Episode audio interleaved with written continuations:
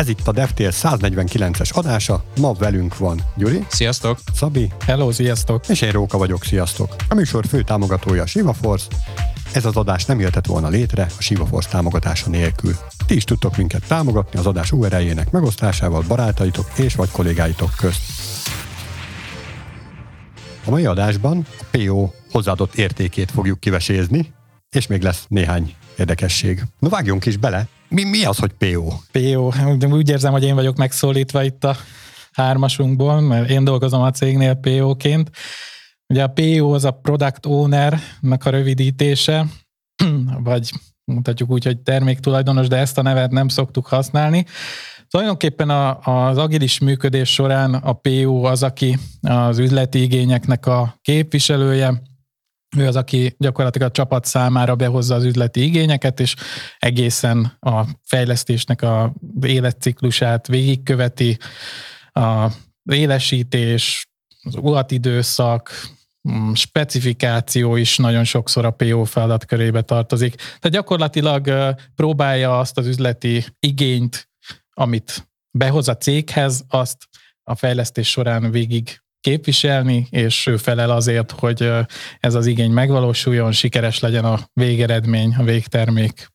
És gyakorlatilag a csapat által hát létrehozott értéket próbálja meg a PO a munkája során maximalizálni, valahogy így tudnám megfogalmazni. És tehát akkor, e, bocsánat, egy-egy fejlesztés esetén minden, ami a fejlesztés közben és ami a fejlesztés előtt felmerül nem fejlesztési munka, akkor azt viszi el ugye a PO. A többségét, igen. És Igen. a fejlesztési után, tehát az utána ilyen babysitting időszak, azt is, annak is a menedzselését. Annak is a menedzselését alapvetően nekünk kell csinálni, és sokszor egyébként a babysitting időszak lejár, és az adott ügyféllel mondjuk van support szerződés, akkor nem áll meg a munka a projekt végén, hanem, hanem a support keretében ugyanúgy továbbra is nyomon követjük a terméknek az életútját, ha valamilyen változtatás, kérés van azzal kapcsolatban, vagy valami hiba probléma van, akkor ezek a PO-n keresztül fognak megérkezni a fejlesztőkhöz. Akkor, hogyha jól értem, van az az értékteremtő folyamat, amikor egy, egy új alkalmazás elkészül, vagy egy meglévő módosul, és ennek az egyik része maga, amikor az érték ténylegesen előáll, tehát a, a programkódok elkészülnek, és az összes többi része az pedig a PO munka. Javarészt, igen. Igen, de javarészt, igen. nyilván Hm. nagyon sok más olyan terület és kolléga részt vesz még egy-egy projekt során a munkába, tehát mondjuk, hogyha az elejétől próbáljuk meg végig tekinteni az egészet, akkor alapvetően kiindulhatunk abból, hogy kapcsolatban vagyunk mondjuk mi, mint Shiva Force, különböző ügyfelekkel. Az ügyfelekkel való napi munka során a PO az, aki hát a projektmenedzser mellett, de összességében azt tudom mondani, hogy a legtöbbször az ügyfelekkel kommunikál. Ezért nagyon sok esetben a PO az, aki először hall bármiféle üzleti igényről, amit aztán házon belülre be tud hozni, hogy van egy ilyen téma, lehet, hogy kell egy ilyen munkát majd elkészíteni a jövőben, ajánlatot kell ráadni, stb. stb. Tehát gyakorlatilag onnantól kezdve, hogy, hogy meghall az ember valamit, amire az üzleti oldalon valamelyik ügyfelünknél igény van, onnantól kezdve aktívabban elkezdünk foglalkozni egy-egy ilyen témával, és gyakorlatilag elkezdjük feltérképezni, hogy mi lenne a pontos igény, abban mi lenne a mi szerepünk, milyen másik beszállítókkal kellene akár együtt dolgoznunk, milyen határidők vannak a projektben, vagy milyen határidők várhatók a projektben, és egyáltalán próbáljuk kideríteni azt, hogy milyen költségkeretből kellene megvalósítani ezt az egész projektet. És hogyha így minden infót begyűjtögettünk az ügyféltől, akkor jutunk el odáig, hogy természetesen itt a projektmenedzserrel közösen dolgozunk, akkor jutunk el odáig, hogy, hogy tudunk egy indikatív ajánlatot adni rá. Vagy az ha, mit jelent? Hát az azt jelenti, hogy én mindig úgy szoktam mondani, hogy egy ilyen csináló, amiben már leírjuk azt az, az eddig ismereteink alapján, hogy mi az, amit megcsinálnánk, mi az, ami nem képezi részét a, a projektnek, tehát itt tényleg rendesen megpróbáljuk benne felsorolni azt, hogy mi az üzleti igény, mik az out of scope elemek, milyen ütemezéssel, milyen határidővel dolgoznánk, és a többi, de ez még mondjuk adott esetben nem egy, egy full végleges design alapján készült, mondjuk, hogyha egy hollapról beszélünk, egy új hollapról beszélünk, hanem még abban van mozgás. Tehát az indikatív ajánlat az még nem az a végleges ajánlat, amihez minden inputunk megvolt. Melyikhez érzett közelebbnek? A, hogyha azt mondanám, hogy mézes madzag, vagy hogyha azt mondanám, hogy a tényleges ajánlatnak ez egy vázlata? Inkább az utóbbi, tehát ez már a tényleges ajánlatnak egy vázlata, vagy annál jóval több. Sok esetben az indikatív ajánlathoz képest a végleges ajánlat már inkább csak néhány mondatban, vagy óraszámokban, meg néha pénzösszegben különbözik, de lényegét tekintve nincs benne különbség.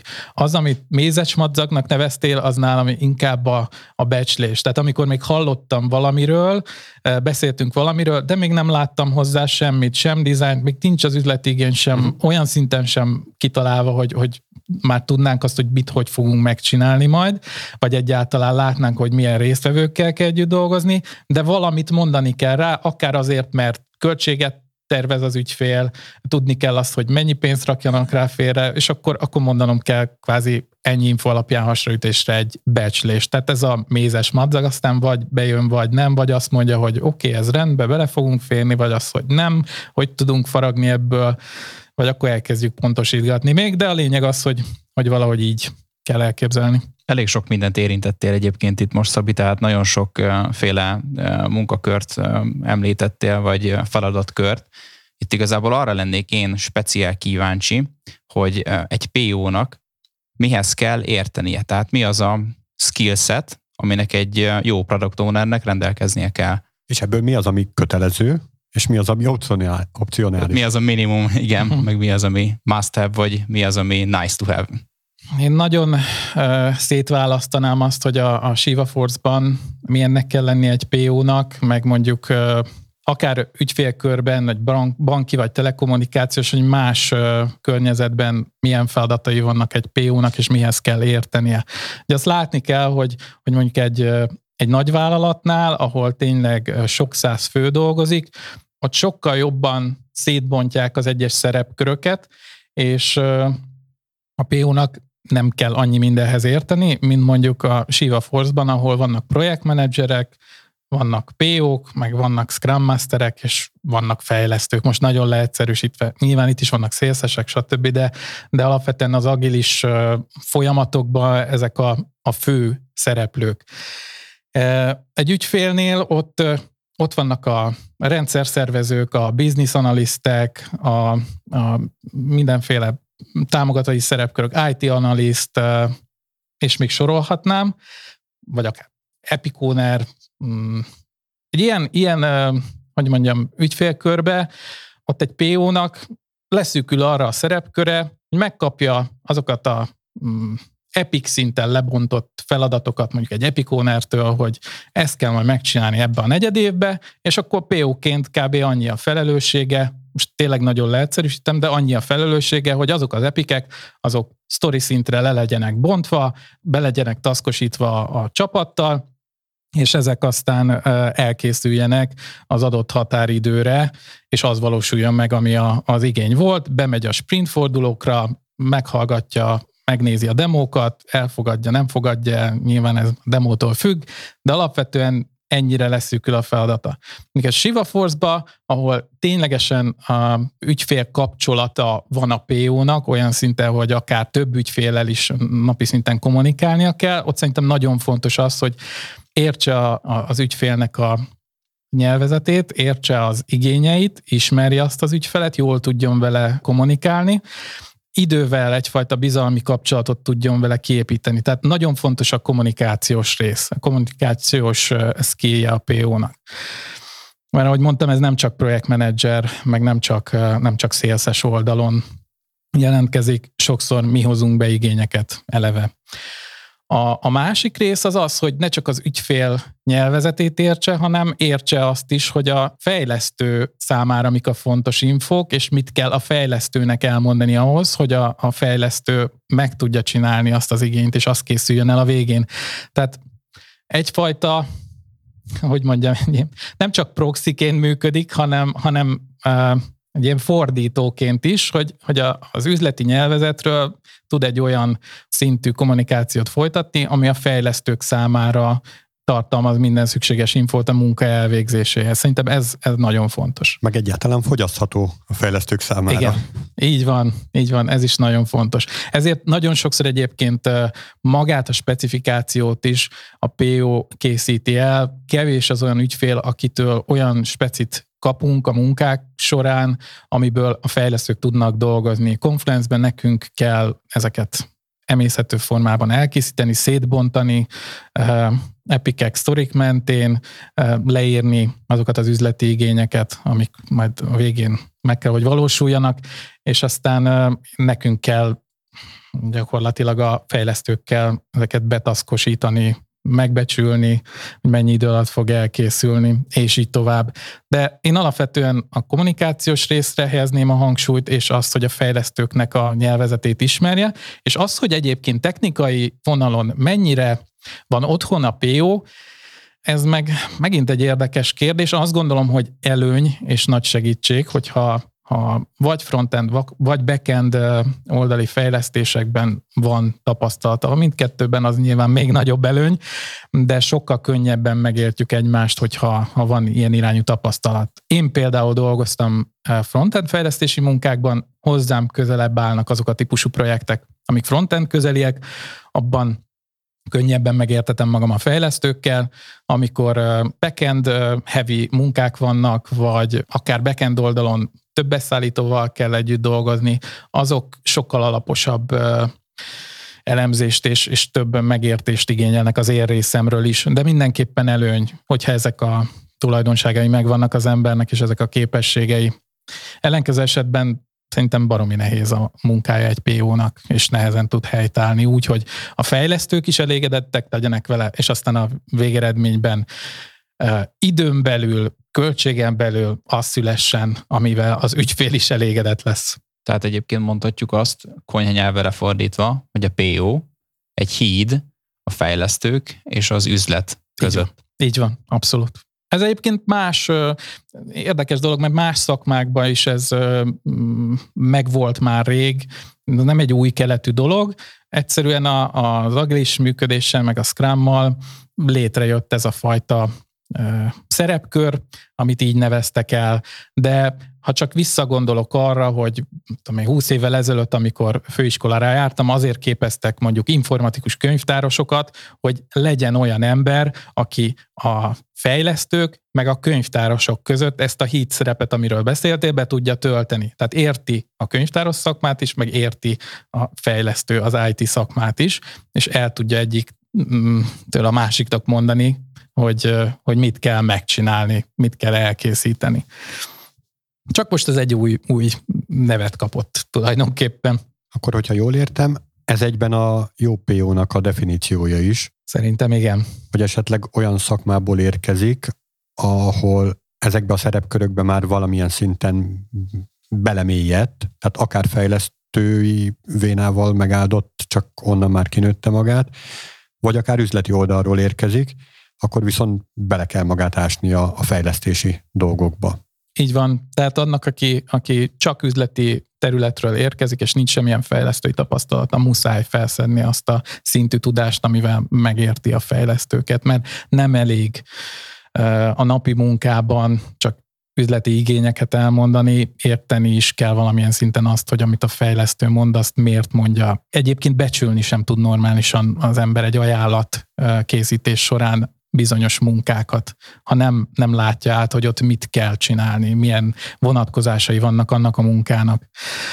Ha, ha valaki fejlesztő előtte, és, és csak fejlesztett, és úgy érzi, hogy kipróbálná magát PO-ként, akkor meg azt kell nagyon végig gondolnia, hogy ő mennyire képes arra, hogy napi szinten ügyfelekkel kommunikáljon, adott esetben ez a kommunikáció nem is biztos, hogy mindig annyira jó hangulatú lesz, meg vannak azok a részei is, ami akár feszültséggel terhelt.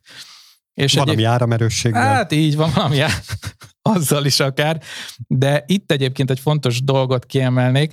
Azért jó pár évvel ezelőtt még, még nem volt szétbontva, és a jó pár év alatt értem azt, hogy mondjuk akár a Shiva Force-be is tíz évvel ezelőtt még nem volt külön projektmenedzser, meg product owner, hanem ez később lett így szétbontva, És itt, itt ennek egy fő oka az az is volt, hogy a PO az ne foglalkozzon olyan típusú feladatokkal, hogy, hogy figyelje a, a, a büdzsét folyamatosan, figyelje a határidőt folyamatosan, konfrontálódjon az ügyfélel, hogyha valamilyen határidőt érintő dologról van szó. Ha bejön egy olyan CR, ami már a határidőt kitolná, akkor ne nekem kelljen adott esetben ezt minden esetben kommunikálni, vagy akár összefeszülni az ügyfélel, hogy az hogy fog beleférni, vagy ez plusz pénzbe kerül, és még sorolhatnám.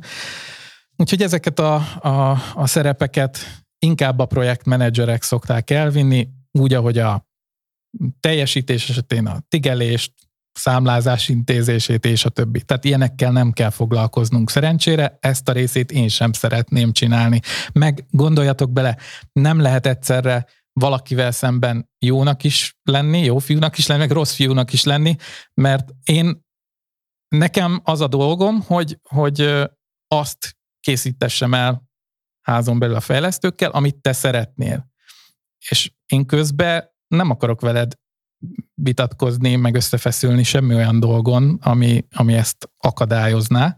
Éppen ezért jobb, hogyha egy projektmenedzser intézi ezeket a típusú dolgokat. És nekem már csak azt kell tudnom, hogy akkor erre egy plusz költségkeret lesz, de ezt ezzel a határidővel megcsináljuk, vagy nem csináljuk meg. Ha megcsináljuk, akkor plusz fejlesztőket kapok még hozzá, vagy nem. Vagy kitoljuk a határidőt, vagy nem. Tehát igazából nekem inkább ilyen, ilyen dolgokkal kell foglalkoznom. Adás előtt pont beszélgettünk erről, hogy hogyha fejlesztőből lesz PO, akkor neki erősen ajánlott, hogy uninstallálja az idét, a kódszerkesztő eszközét a gépéről, de ugyanígy, hogyha valaki üzleti oldalról érkezik, vagy nem annyira fejlesztői vénával, vagy egyáltalán hiányzik ez neki, akkor neki meg erősen ajánlott lenne feltelepíteni néhány ilyen idét, és kinyitni egy-két projektet, és benne kódsorokat, ha nem is újat készíteni, de hogy legalább módosítani, hogy megértse, hogy, hogy tényleg mit beszélnek. Így van. Ha fejlesztő voltál és PO akarsz lenni, akkor utána arra már nem lesz időd napi szinten, hogy a kódot uh, turkáld és módosítgass. Hát nem csak az, hogy idő, hanem nem is biztos, hogy jó ötlet az, hogy beleszólni a csapatnak úgy a működésébe, mert azzal gyakorlatilag elveszed a, az ő kreatív tevékenységüket, hogyha explicit megmondod, hogy már pedig ide azt írt be, hogy. Így, így van, így van. Ezt nem is szeretik egyébként a fejlesztők, javasolni lehet dolgokat, amikor esztimálunk, taszkosítunk, de, de ahogy mondod, elvenni nem kell a másik munkáját, meg igazából ő neki kell, hogy jobban értse hozzá, mint ahogy én értek hozzá. Ha viszont nem dolgoztál fejlesztőként, akkor én azt gondolom, hogy, hogy mindenképpen azokat a túlokat, azokat az eszközöket érdemes ismerned, amik segítik a napi munkát, meg a fejlesztői munka megértését, és sok esetben, ha felhív az ügyfél valami miatt, és valami problémája van, kérdése van, akkor el tudsz jutni arra a szintre, amivel már akár egy telefonbeszélgetés során te meg tudod válaszolni a, a problémát, tudsz rá egy gyors megoldást mondani, hogy ja, figyelj, itt csak annyiról van szó, hogy nem törölted a böngésződből a cache. Most egy nagyon egyszerű példát mondtam, és azért nem látod még azt a változtatást, amit kitettünk. Nagyon sokszor előforduló dolog, és banális. De akár a, a termékeinket érintően is ugyanígy fontos, hogy, hogy ismerete legyen a PO-nak, és tisztában legyen azzal, hogy mi, hogy működik mert úgy tudja érdemben segíteni a, a, az ügyfelet, és nem kell minden egyes problémával a fejlesztőt megkeresni, az nagyon be tudja lassítani a, a munkát szerintem. Van az a szint, és vannak azok a típusú problémák, amiket meg kell tudni válaszolni egy PO-nak, hogyha az ügyfél megkeresi. Nekem egyébként a előző munkahelyemen pont az volt a tapasztalatom, hogy a, hogy a fejlesztőknek nagyon nehezükre esett kommunikálni a PO-val, tehát a PO és a fejlesztő közötti kommunikáció az, az valahogy így, így elcsorbult. Te hogy látod, hogy egy PO-nak a fejlesztőkkel nehezebb kommunikálni, vagy inkább az üzleti oldalra melyik a nehezebb eset? Szerintem ez mindig attól függ, hogy melyik fronton érzi magát otthonosabban az adott PO ha üzleti területről jött, vagy olyan területről lett PO, ahol a kommunikáció volt a fontos, és az volt az erősebb, akkor az üzlettel szeret jobban beszélgetni, és a fejlesztőkkel kevésbé, nem a beszélgetés rész miatt, hanem azért, mert nehezebben érteti meg magát velük, és nehezebben mennek az esztimálások, meg a taszkosítások. Ha viszont fejlesztőből lett PO, akkor az a része megy szerintem neki jobban, és, és a fejlesztőkkel való beszélgetés, esztimálás, taszkosítás az egyszerűbb neki, és az ügyféllel megbeszélni mindent is, meg az ügyfélnek felhívni a figyelmét a különböző vonatkozásaira egy-egy feladatnak, az sokkal nehezebb, és sokkal nehezebben tudja kifejezni magát, és, és akár megmondani azt, hogy figyelj, ez ezzel fog járni, itt számoljatok azzal, hogy ez plusz költséget jelent. Itt majd ezt és ezt a beszállítót be kell vonni ebbe a projektbe, mert korábban is ők dolgoztak rajta, vagy döntsétek el, hogy ezt így szeretnétek a jövőben, és ehhez hasonló dolgokat, akkor nem biztos, hogy szívesen szeretne csinálni az a fejlesztőből lett PO. Itt többször említetted ezt a taszkosítás dolgot. Hogyha a hallgatóink közül van esetleg olyan, aki nem dolgozik ilyen agilis módszertannal, akkor azt ki tudnád fejteni, hogy ez pontosan mit jelent, és miért csináljuk? Uh-huh. Amikor beérkezik egy üzleti igény, mondjuk az egyszerűség kedvéért megyünk egy új hollapot, mert, mert hogy hollapokkal mindenki találkozik, és akkor így szerintem könnyebben megfogható a dolog. Amikor egy hollapon mm, megkülönböztethetünk különböző részeket, van egy hollapnak nyitólapja, vannak aloldalai, lehetnek eh, hollapon különböző alkalmazások, a hollapon kereső, vagy egy űrlap, amit ki lehet tölteni, mondjuk egy tudom én, babaváró hitel, vagy bármi más. E, és gyakorlatilag, a, amikor a fejlesztőkkel a, a PO beszél, akkor ezeknek a fejlesztési munkáknak a kisebb egységekre való szétbontásáról beszélünk. A legnagyobb egység, az, azt úgy hívják, hogy Epic, legalábbis nálunk uh, így hívják, és ezek az epikek, ezek általában több sprinten át húzódó feladatokat jelentenek. Ez azt jelenti, hogy mivel nálunk két hetes sprinteket futunk, egy-egy epic általában egynél több sprint, tehát két hétnél hosszabb ideig tartó fejlesztést jelent. Mondjuk az, hogy elkészítjük egy hollapnak a nyitólapját kereső integrációval együtt, például rajta lévő sliderrel, ebben van site build munka, JavaScript munka, backend munka, az lehet mondjuk egy nagy epic. És akkor ezeket szétbontjuk kisebb egységekre is, igen. Ez a kéthetes időszak, ez átfutási időt jelent, vagy pedig nettó fejlesztési időt? Ez átfutási idő. A nettó fejlesztési idő az, az mindig kevesebb a két uh-huh. hét során, hiszen napi események azok a fejlesztőknek nem a, a 8 óra, tehát a fejlesztés naponta nem 8 órát tesz ki egy fejlesztőnél, hanem vannak a, a stand-upok, a 8 órából jönnek le ezek az esztimálás taszkosítások, a mid-sprint, a bármi olyan meeting, amire még szükség lehet. Kávézás, dohányzás. Igen, igen, ezeket most nem is akartam mondani, de természetesen ezek is az ebédszünettel együtt. Úgyhogy Úgyhogy ezek mind lejönnek, de ezeket látjuk a sprint fordulókkor, hogy pontosan milyen kompetenciából mennyi erőforrás fog rendelkezésre állni egy-egy ilyen kéthetes etapban. És akkor ezeket az epikeket lehet szétbontogatni kisebb egységekre, sztorikra, és ezek a sztorik, ezek fontos, hogy ezek két hétnél rövidebb idejű egységeket jelentenek. Jól megfogható gombócok egy-egy fejlesztés során, amiket akár önállóan is ki lehetne tenni tesztkörnyezetre, e, vagy akár élesíteni is külön lehetne őket. Tehát mondjuk lehet egy külön sztori egy hollapnál az, hogy a keresés funkciót megvalósítjuk, és minden ehhez kapcsolódó munka, beleértve a sitebuildet, a JavaScript e, működést, a autocomplete, autosuggest, és a többi, plusz a maga a kereső alkalmazás, hogy működjön ez, ez lehet egy külön sztori. De ebben, ahogy látjátok, különböző kompetenciáknak kell dolgozni, és a különböző kompetenciák ezt még lebontják még kisebb egységekre, tehát mondjuk a keresőmezőnek a, a, az inputját abban az szerint, a design szerint, ahogy megrajzolta a designer, le kell sidebuildelni. Akkor ez egy task lesz. Ez a task, ez általában egy egy-két órás, de egy napnál nem hosszabb egység erre szoktunk figyelni alapvetően, hogy egy napnál egy task ne legyen hosszabb, egy-két óránál meg ne legyen rövidebb. Két dolgot írtam föl most így magamnak gyorsan, engedd meg, hogy így az ördögügyvédjét játszam. Egyrészt, hogy most azért szeleteljük így kompetenciák mentén, mert nem fullstack fejlesztőkkel dolgozunk, és milyen jó lenne, hogyha fullstack fejlesztőkkel dolgoznánk, és akkor egy csomó ilyen adminisztratív feladattól megmenekülnénk. A másik, az is egy kicsit ide kapcsolódik, hogy szeleteljük, szeleteljük ezt az új honlapkérést, de valójában miért nem csak megcsináljuk és kész? Szeleteljük azért, mert e, egyrészt így látszik majd a végén pontosan, hogy adott erőforrásból mennyire van szükség, és ahhoz képest, amit mi az eredeti ajánlatunkban kiajánlottunk, a valóság majd mit fog mutatni. Ugye amikor ajánlatot írok, akkor én PO-ként becsülöm meg ezt az egész projektet. A projekt, Nem is egyeztetsz a fejlesztőkkel? A projektmenedzserekkel egyeztetek, a fejlesztőkkel pedig maximum akkor egyeztetek, hogyha valami olyan témáról van szó, amiben nincsen tapasztalatom, vagy nem vagyok benne otthon. De egyébként az esetek döntő többségében, már hogyha annyi rutinja van az embernek, akkor nem igényel egy ajánlatírás folyamatos egyeztetést a fejlesztőkkel. Egyszerűen időben sem, meg, meg pre munkában sem hatékony, hogyha minden miatt. Uh-huh. De mondjuk egy junior PO, azért ott erősen javasoljuk, hogy egyeztessen a senior PO-val, a projektmenedzserrel is, meg a fejlesztőkkel is, hogyha egy-egy feladatot be kell, vagy meg kell becsülnie. Meg a fejlesztőknek is tök jó, hogyha van saját rutinjuk.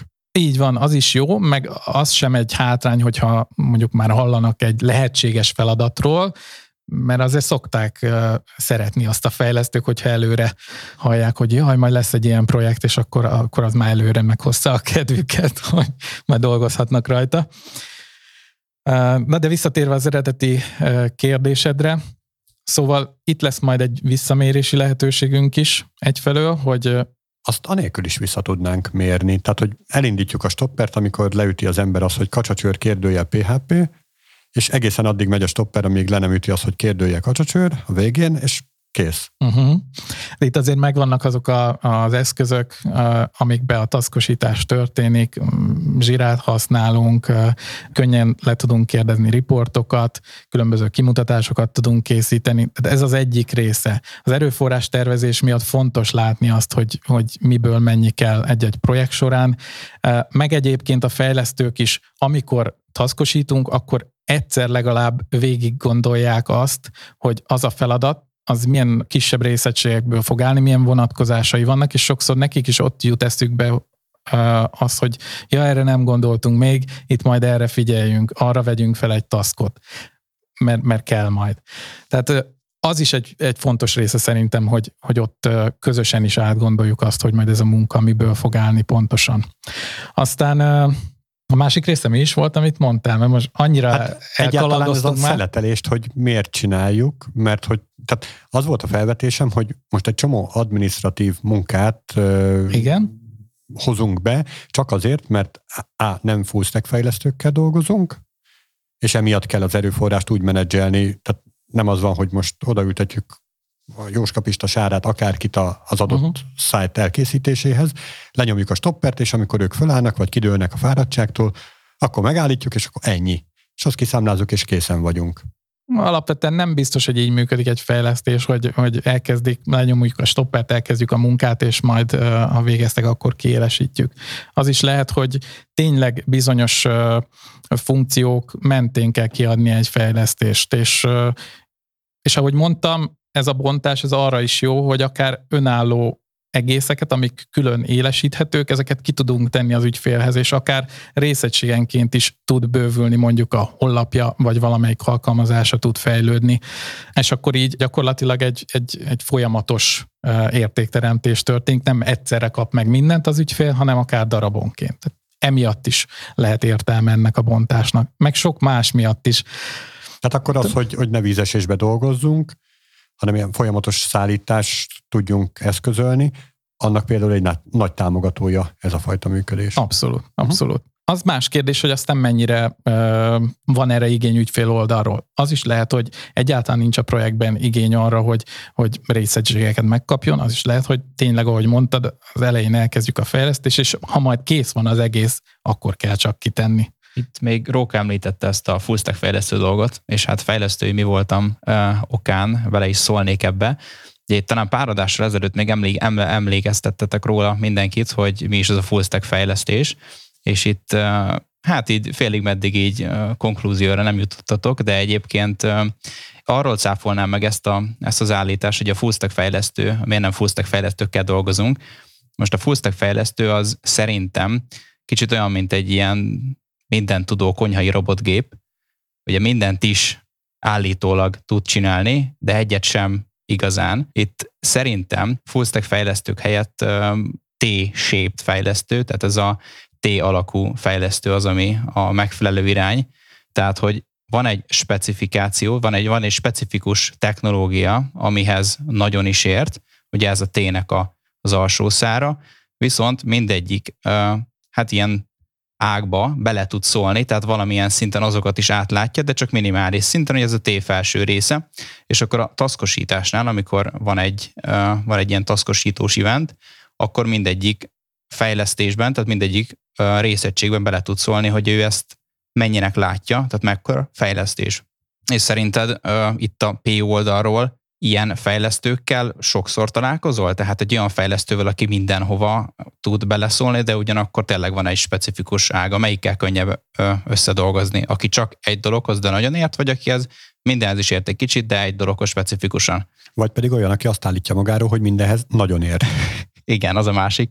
Olyan fejlesztővel, aki mindenhez nagyon ért, olyannal nem nagyon találkoztam. De ezt állíthatja. Hát állítani állíthatja, de attól még nem találkoztam vele. Egyébként annyira szerintem mély tudásra van sok esetben szükség azoknál a fejlesztéseknél, különböző technológiákban, amikkel dolgozunk. Ez a full stack vonal szerintem nem járható. Ugye nálunk itt a Shiva Force-ban maga a CMS ben való implementálása egy-egy honlapnak az is speciális tudást igényel, tehát önmagában egy slide builder tudás az nem elegendő hozzá, meg kell tanulni a, a Shiva specifikus uh, dolgokat is.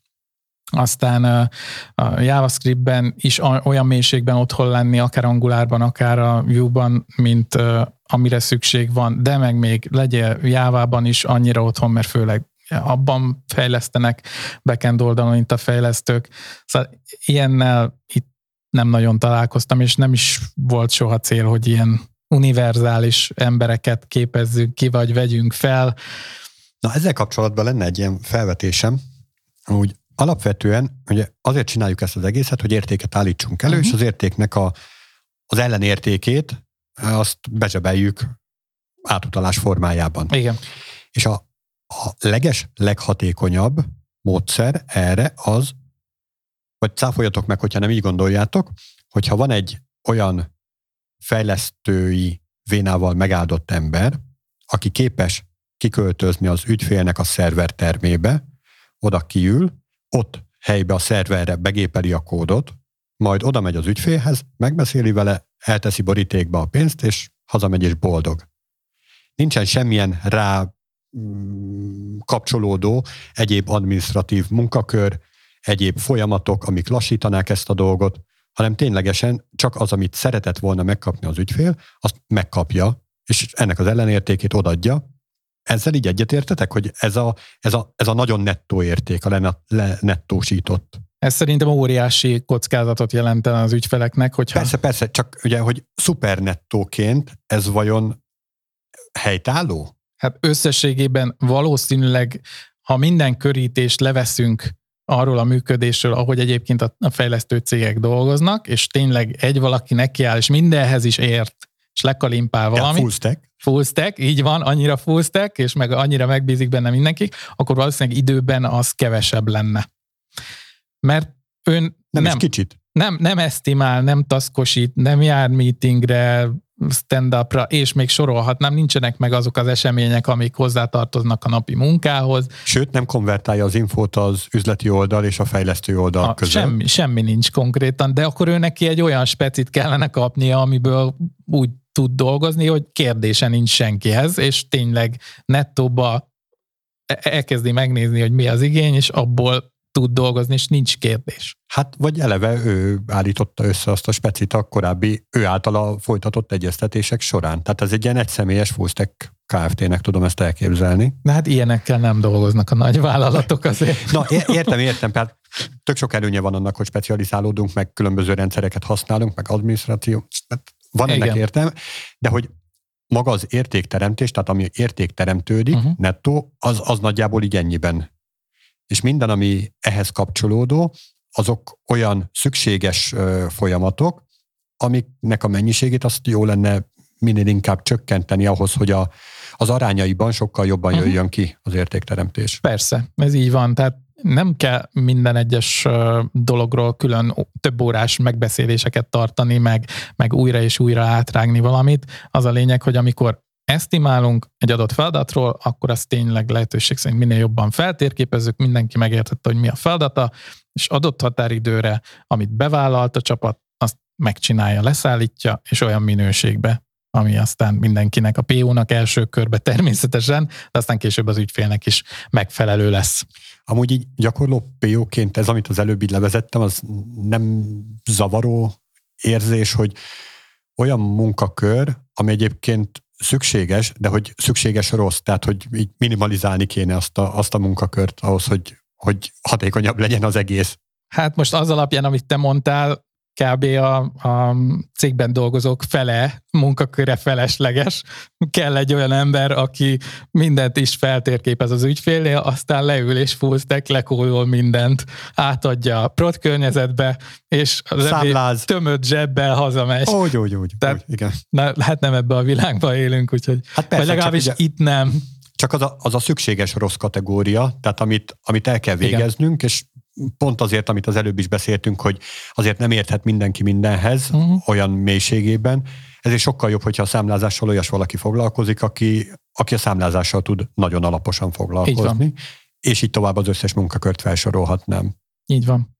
És itt most tényleg beleértve azt, hogy valaki meetingeket szervez, a csapateseményeket megszervezi, a megfelelő kimutatásokat elkészíti, és még sorolhatnám. Tehát nem minden feladat olyan, hogy mindenki szereti csinálni, minden, minden feladatra megvan az az ember, aki, aki azt a legjobban tudja végezni, és így összességében, ha mindenki jól csinálja a dolgát, akkor a, a végén egy, egy szerintem megfelelően optimalizált és hatékony munkavégzés alakul ki, és a végeredményben Mármint közelít a hatékonyságában ahhoz, amit a szupernettóba felsorolt. Igen, közelít, de szerintem azt nem fogja elérni semmiképpen, ebben a formában semmiképpen, de, de erre törekszünk. És, és hát természetesen abból élünk, amit így keresünk, tehát fontos az is, hogy, hogy nyereségesen tudjuk ezeket a munkákat elvégezni. Uh-huh.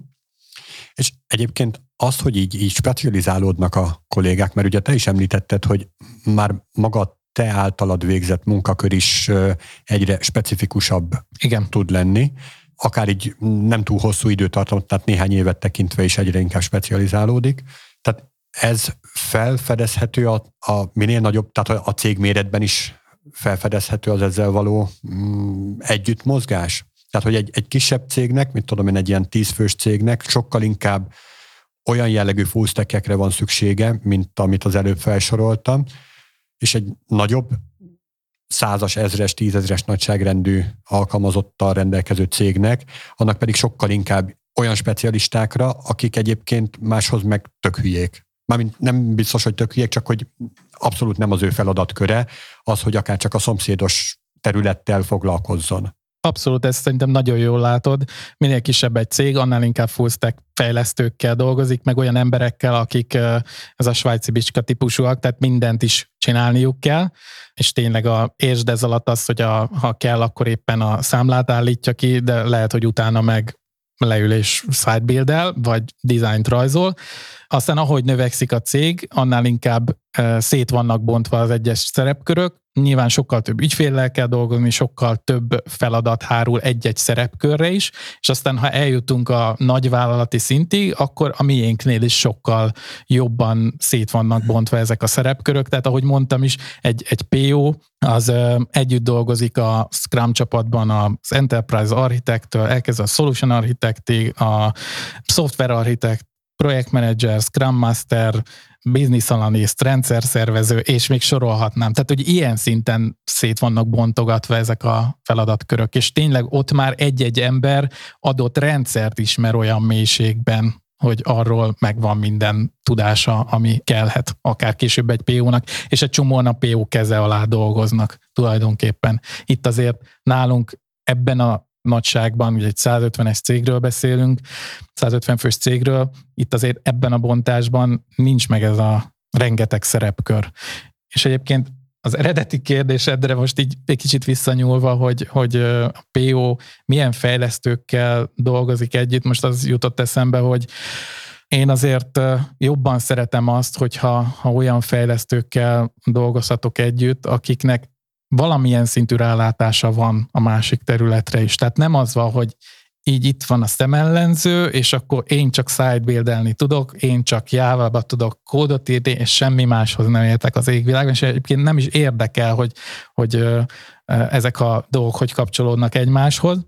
De én azt szeretem, hogyha ha valamilyen rálátása, kitekintése van minden fejlesztőnek, a vele együtt dolgozó kompetenciákra. Viszont, hogyha azt mondod, hogy a cég méret növekedésével ez elengedhetetlen így alakul, elengedhetetlenül uh-huh. így alakul, akkor ez lehet, hogy neked egy ilyen fejlődési pont, hogy meg kell tanulni ilyen fejlesztőkkel is dolgozni, akik full szemellenzősek, és ki sem látnak mondjuk a sidebuildből. Igen, igen, ez így van. Hát vannak olyan projektek, ahol tényleg főleg ha junior kollégák vannak egy-egy projektben, vagy, vagy ők vannak döntő többségében, akkor bizony, akkor ezzel szembesül az ember, és, és ő nekik még nincs rálátásuk más területekre. Sokszor még a saját területeknek a mélységeibe sem látnak bele, és sok mindenre a PO-nak kell felhívni a figyelmet, ha esetleg nincs ott egy senior kolléga. És még az előző megjegyzésedre reagálva, így a szervezet méretéből adódóan, így ha ezt projektre lebontjuk, akkor előfordulhat egy olyan, egy agilis cégen belül, egy agilis projekten,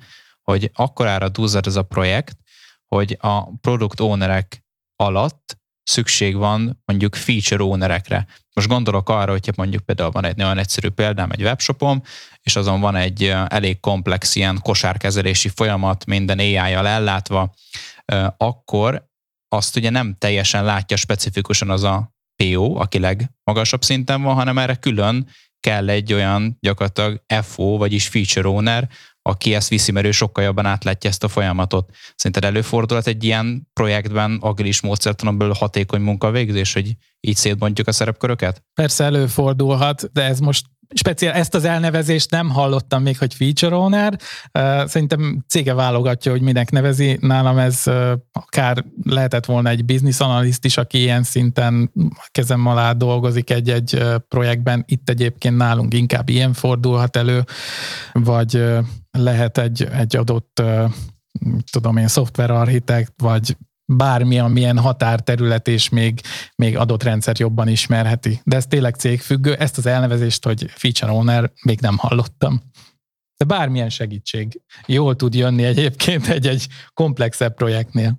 Még egyetlen egy kérdésem maradt, így a téma végére. Ugye sokat beszélgettünk arról, hogy milyen a jó PO, meg kiből lesz jó PO, és kiből lesz rossz PO? Vagy mi az ismertető jele? Kiből lesz rossz PO? Hát aki, aki nem akar folyamatosan tanulni, nem szeret az emberekkel kommunikálni, együtt dolgozni, abból biztos, hogy nem lesz jó PO. Aki nem nyitott az új dolgok iránt, a folyamatos változást nem szereti, nem szeret ügyfelekkel kommunikálni, abból biztos, hogy nem lesz jó PO. De szerintem olyan embereket már eleve a felvételi beszélgetés során készülnek mindenhol, és nem is vesznek fel. Tehát, hogyha valaki PO akar lenni, akkor azért tisztába kell lenni azzal, hogy mégis ez a szerepkör mivel jár, mit kell csinálnia, és hogyha ezek neki nem fekszenek, akkor, akkor ne akarjon az lenni. Hát jó, csak ugye mondani bármit lehet. Ú, persze én nagyon oda vagyok az újdonságokért, meg minden, de amikor már ötször, tízszer kell elmondani ugyanazt a dolgot, és nem képes befogadni, tehát az meg pont ellentmond annak, hogy de ő nagyon nyitott az újdonságokra, csak, csak nem mennek be a fejébe az újdonságok. Akkor el lehet gondolkodni azon, hogy lehet, hogy ő neki nem ez a szerep a megfelelő, cégen belül lehet, hogy lehet neki más uh, munkakört lehet, hogy egy analiszt típusú munkába jobban otthon tudja érezni magát, és, és azt jobban el tudja végezni, vagy bármilyen mást, vagy az is lehet, hogy hogy be kell látni, hogy hát ő neki nem az IT szakma megfelelő. Még ami eszembe jutott, talán a, a motivációs képesség, az mm. lehet egy ilyen szempont. Tehát, hogyha valaki nem tudja az embereket motiválni, akkor az is egy ilyen rosszul sülhet el. Hát persze, ne úgy álljunk neki egy fejlesztésnek, hogy ah, most a 88 ugyanolyan típusú feladatot kell csinálnunk, srácok, mindegy, valahogy oldjuk meg ekkora, tehát hogy ne így álljunk hozzá, hanem azért tényleg uh, lelkesen és uh, az újdonság részét azért mindegyik feladatnak meg lehet látni, hogy miben más, mint az előző volt, vagy, vagy miben jelenthet kihívást egy-egy fejlesztőnek, mert nyilván mindenki azt szereti, hogyha valami plusz tanulhat, még valami új van benne, valami kihívás van benne, és hogyha valami fejlődési ívet lát a, a munkája során. Uh-huh. Na hát ezt a PO témát, ezt jó kiveséztük.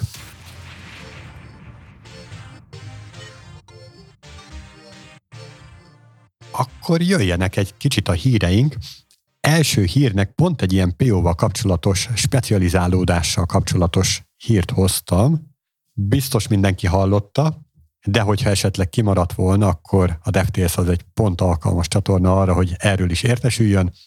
Feltörték az elkréta rendszert, ami ugye a Magyarország iskoláknak kötelezően alkalmazandó rendszere, ahol a pedagógusoknak és a diákoknak és a szülőknek az összes adata ott van. És hogy hogy sikerült feltörni.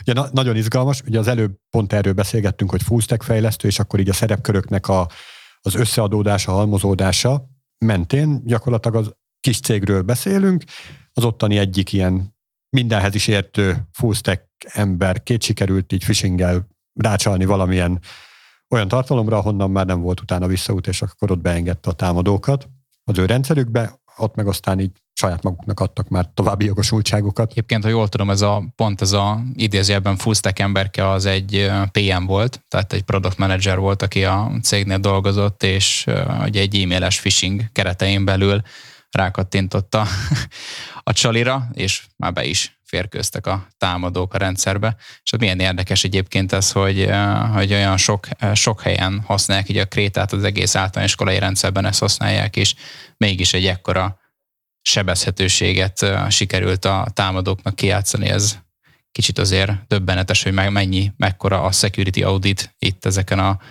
ezeken a rendszereken, hát gyakorlatilag nem sok. Hát oké, okay, hogy az általános iskolák ezt használják, de nem azért használják ezt, mert szeretnék.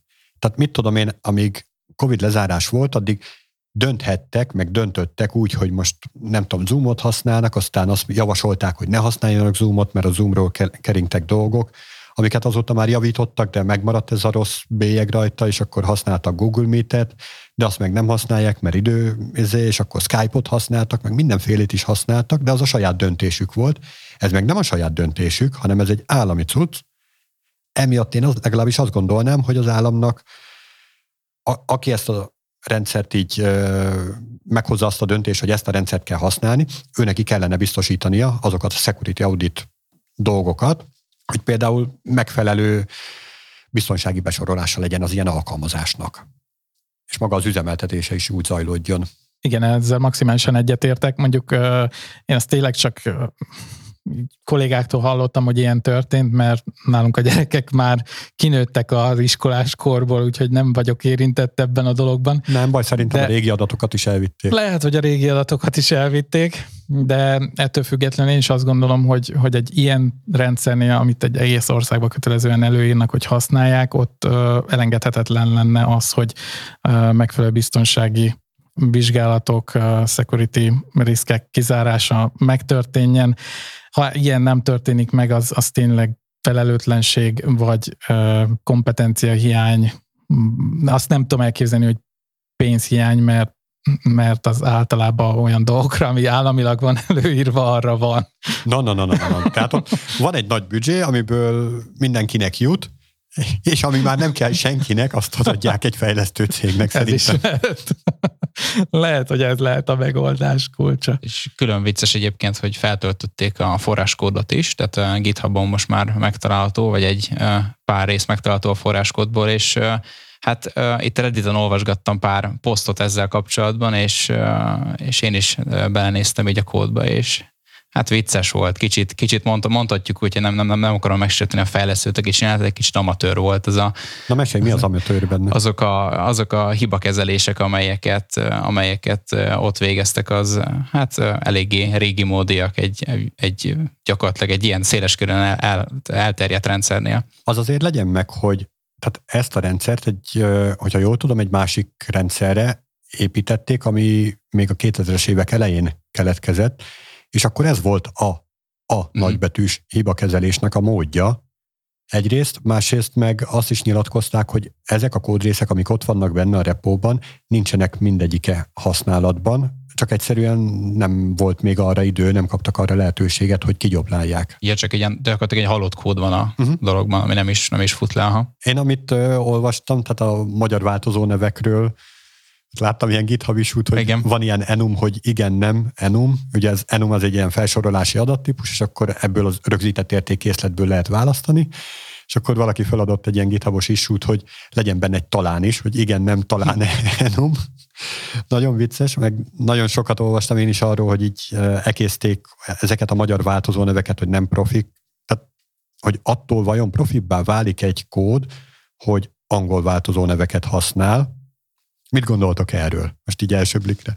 Én első körben azt mondanám, hogy határozottan, hogy igen, tehát ugye itt nagyon sok fájrendszeri probléma is adódhat a, azzal kapcsolatosan, hogyha mondjuk ékezetet használunk mindenhol. Tehát ugye gondolatunk arra is akár, hogy most a fájlokat úgy nevezzük el, hogy ékezettel, valamelyik rendszer nem tudja kezelni, valamelyik igen, itt nagyon változó a dolog. Tehát olvashatóságban lehet, hogy a magyar fejlesztő, aki kevésbé tud angolul, annak örülne, viszont rengeteg, tehát ezer meg egy hiba lehetőség adódhat abból, hogyha hogyha ékezetet használunk, nem más az még itt még a, az érve az angol szavak használata mellett, hogy ugye maga a programozási uh, nyelvnek a különböző ilyen értékészete és angolul van. Tehát, ha JavaScriptben azt mondom, hogy function, akkor tudjuk, hogy function nem pedig azt mondom, hogy funkció. Viszont nincsenek névütközések például.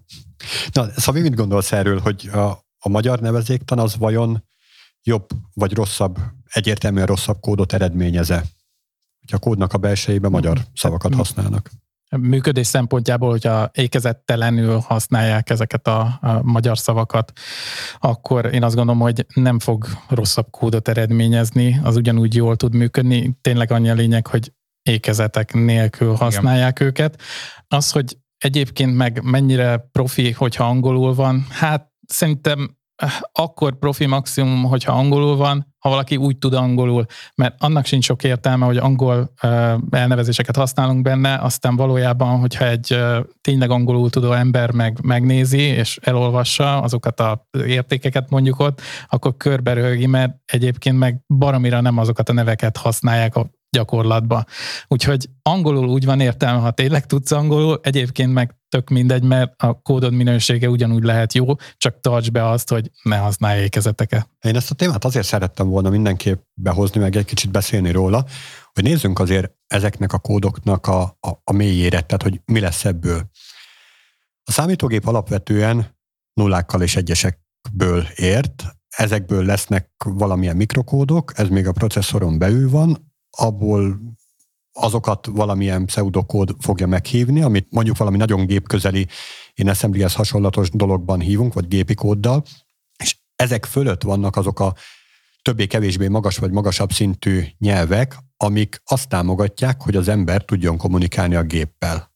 És ilyen tekintetben az, hogy egy változót hogy nevezel el, annyira édes mindegy, hogy volt olyan programnyelv, ahol kettő karakterben limitálták a változóknak a nevét, na, abban aztán nagyon sok mindent lehet beletenni, de hogy most nem is tudom, valami bődületesen nagy szám az, hogy milyen hosszú lehet egy változó, egy komplet mondatot bele tudsz fogalmazni egy változó nevébe, és azért mindegy, mert ebből majd a fordítás során egy memória cím lesz, és az lesz, hogy a 42-es memória rekeszben lévő dologba kerüljön bele valamilyen adat. Innentől kezdve az, hogy a a programkódban, tehát abban, ami az embernek készül, abban a forráskódban milyen neveket használunk, hogy attól lenne profi, hogy angolul, vagy franciául, vagy magyarul, vagy milyen nyelven van, hát annyira édes mindegy, tehát attól nem lesz jobb a kódnak a minősége.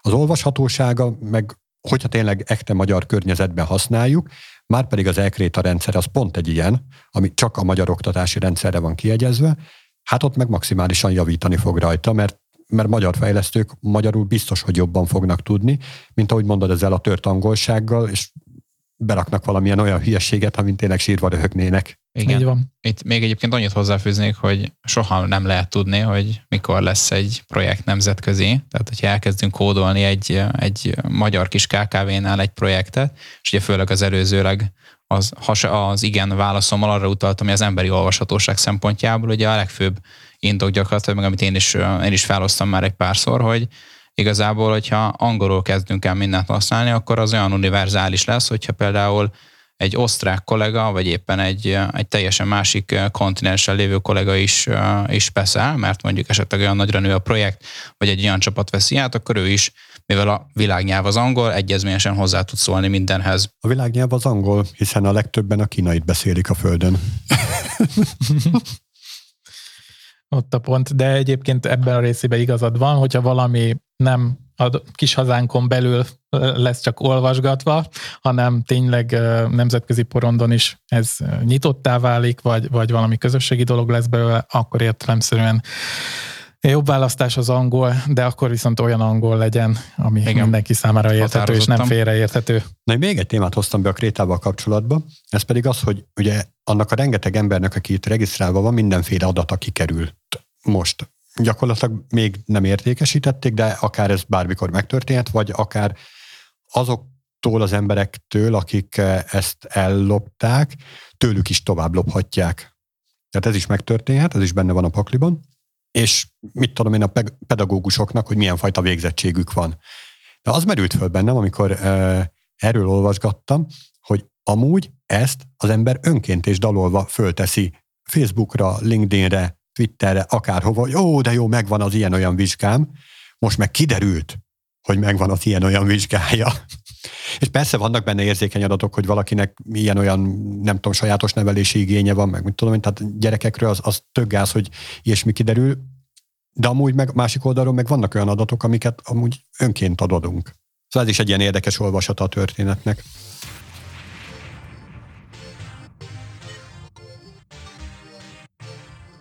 hogyha már kréta kódminőségről és sebezhetőségről beszéltünk, akkor felmerül mindenkiben, hogy azért a Krétánál biztos volt olyan szoftverfejlesztő, akit el kellene bocsájtani. Nos, ezt, ezt a tengeren túlon, illetve sok más európai országban ezt már meg is tették, csak más cégeknél. Képzeljétek el, hogy a Metánál nem olyan régen, egy, egy-két héttel ezelőtt egy 10%-os leépítést jelentettek be, a felmondó levelüket gyakorlatilag meg is kapták a, az ott dolgozó kollégák. Ez 11 ezer embert jelent, és itt még nincs vége a sornak. Másik nagy felmondás, vagyis felmondatás, így jó magyarosan szólva, az a Twitternél volt, ott pedig az Elon Musk átvétele után 5500 emberből 4400 embert bocsájtottak el, tehát egy elég nagy masszív százalékot. Egyébként, az nagyon durva. Az nagyon durva. Van egy, van egy kis grafikon ezzel kapcsolatban, amit be fogunk tenni a podcastnak a jegyzeteibe, ahol itt szépen lehet uh, követni, hogy az elmúlt negyedévekben, azon belül és a hónapokban hány embert bocsájtottak el itt csak a tech szektorból, tehát most a tech szektort érint ez a, ez a nagy elbocsátási hullám többek között, és itt nagyon szépen meg lehet nézni, hogy Twitternél, Amazonnál, Metánál, mekkora a leépítések voltak az elmúlt hetekben, hónapokban. Ez most a válság, tehát a háború miatt, vagy hogy, hogy így alakulna? Igen, hát igazából itt indokolnak pár dolgot, például a Metánál ugye fontos látni, hogy többek között az is közrejátszott a közösségi médiáknál, hogy az iOS, tehát az Apple-nél az iOS rendszerbe vezettek egy egy bizonyos funkciót, ami lehetővé teszi azt, hogy kikapcsoljuk azt, hogy egy alkalmazás azt tudjon követni minket. Ezáltal a hirdetők, mondjuk a Twitteren, meg a Metánál, tehát a Facebookon belül, meg a Facebook appjain belül nem tudják követni a app bezárása után történő cselekményeket a telefonunkon. Tehát... Akkor az a sok ember azért lett munkanélküli, mert az Apple hozott hát, egy olyan felhasználókat védő Dolga. Így van. Többek, nagyon durva. Többek között egyébként, tehát ez csak az egyik, egyik nagy indok volt itt a közösségi médiáknál, például a Snapchat, Twitter, meg a Metánál. Ugyanakkor még nagyon sok más is közrejátszott, ugye most a különböző válságok miatt a hirdetők egyrészt kevesebbet költenek ott, és azt látni kell, hogy ezek a platformok a hirdetésekből jönnek, tehát ilyen több mint a 90% a bevételeknek mind hirdetésekből van, és a válság alatt ugye ezek a különböző cégek, ezen a platformokon hirdetnek, kevesebbet költenek, ezáltal a bevétel is kevesebb lesz profit is, és nem tudják kitermelni a béreket olyan szinten, hogy ezt megtudták, és sajnos egy ilyen és vajon elbocsátás az vezet. Azok az emberek maradnak ott ennél a cégnél, Nyilván a, a felső vezetés az marad, tehát a menedzsment annak maradnia Ö, kell. Na, na, a Twitternél a felső vezetésből mindenkit kirúgtak. A, a Na jó, de az azért, Musk- mert hogy a tulajdonos. Igen. Igen. Na de érted, tehát saját magukat nem fogják hátba rúgni. Tehát a, Igen. a, a döntőképes vezetés az ott marad, illetve valószínűleg azok fognak maradni, akik a, a szupernettó fejlesztő, értékelő, állító emberekhez közel állnak. Hát lehet, hogy valószínűleg van benne egy ilyen is. Ugyanakkor azt látni kell, hogy az összes ilyen nagyobb cég egyébként, amilyen tech, tech cég, az mind ilyen válságból nőtt ki, akár mondhatom az Airbnb-t is, ami 2008-as válság után nőtt ki példaként. Tehát ez nagyon sok lehetőséget teremt ugye a tehetséges emberek, akiket elküldtek, hogy új startupokat alapítsanak, és más ötletek kutatásába folyjanak bele. Na, akkor szép jövő lesz. Ennyi volt a mai adás mára, kövessetek minket, iratkozatok fel ránk, hogy hol? Facebookon, Slacken, Youtube-on, Twitteren, Spotify-on, Apple Podcasten, Google Podcasten, Instán, Castboxon, RSS-ben, TikTokon, Whatsappon, e-mailben és az utcán húzatok jobbra minket Tinderen, hívjatok minket Viberen, írjatok nekünk Snapchaten, nyomjátok a csengőt az adás alatt és hagyjatok kommentet. Sziasztok! Sziasztok! Hello, sziasztok!